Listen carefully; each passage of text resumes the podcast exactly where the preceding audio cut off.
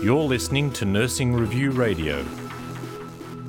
I'm Health Editor Dallas Bastian, and I'm joined by Professor Jane Hall from the Centre for Health Economics Research and Evaluation at the University of Technology Sydney to discuss her proposal to introduce a new option for Australians to pay their healthcare costs. Welcome, Jane. Thank you, Dallas. It's a pleasure to be with you. You've put forward a proposal for a national health funding scheme that would be implemented through a resource contingent loan like the Higher Education Contribution Scheme, or HECS, where patients could accumulate debts with the scheme for their healthcare consumption and that would be repaid out of their estate. For those who aren't familiar with that type of loan, what are the key components and, and how could this type of loan be applied in a healthcare context? What this sort of loan recognises is that uh, people don't have the income to pay something that will benefit them um, in the longer term in f- many cases. So, for example, students don't have the income to pay high university fees, um, but they have a reasonable expectation of having a higher income in the future as a result of, of higher education. So, but of course, that might not be the case for everyone. So the government can bear some of the risk of that by deferring loan repayments and making them contingent on reaching a, a minimum income level. And that's what we see with HECS. That sort of resource contingent loan has also been discussed increasingly in the context of some of the services that older people need, particularly around residential care.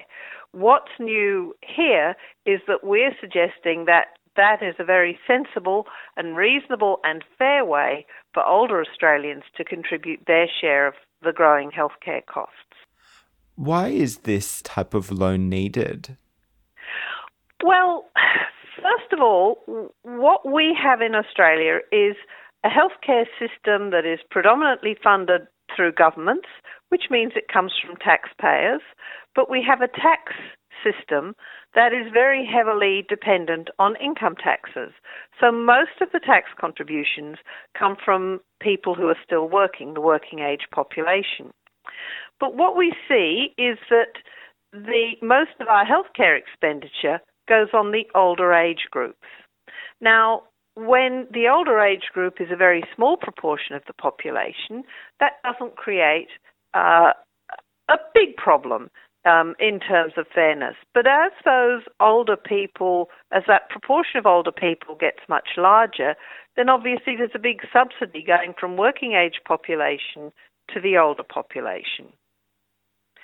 Now, we're suggesting that that's not fair in a context where most of that older generation have benefited from um, very generous government schemes around free university education, have benefited from um, enormously increasing prices in the Australian property market. How would having this system as an option benefit older Australians, and what are some of the more far reaching impacts introducing a loan like this could have?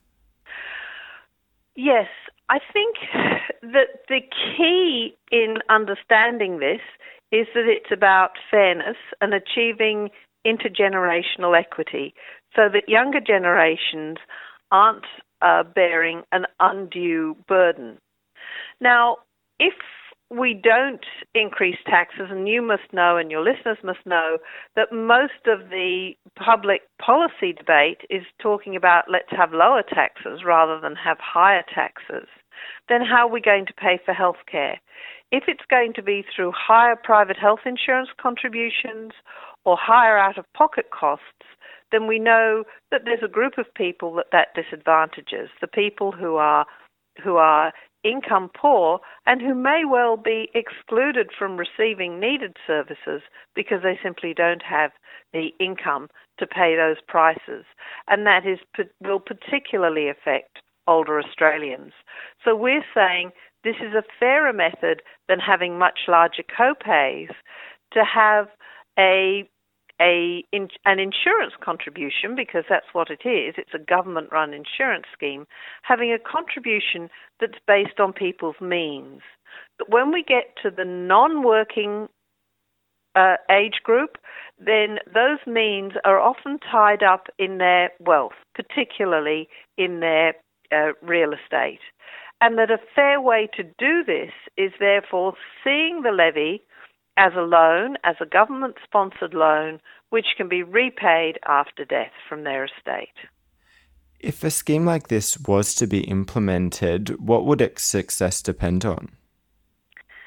Well, its success would depend, I, I, believe, on there being a very clear understanding in the Australian population about how we fund our healthcare system and how our contributions go into that funding.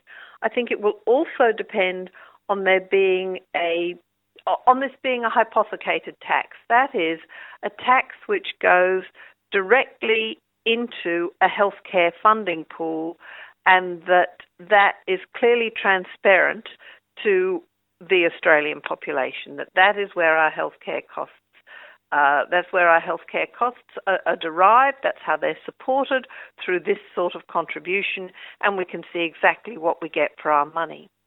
The other advantage that that would add is that we would have a national funding pool, and we could then decide the best way to spend those funds instead of, in, of having an argument about what the Commonwealth contributes, what the state contributes, and uh, therefore what services should be supported.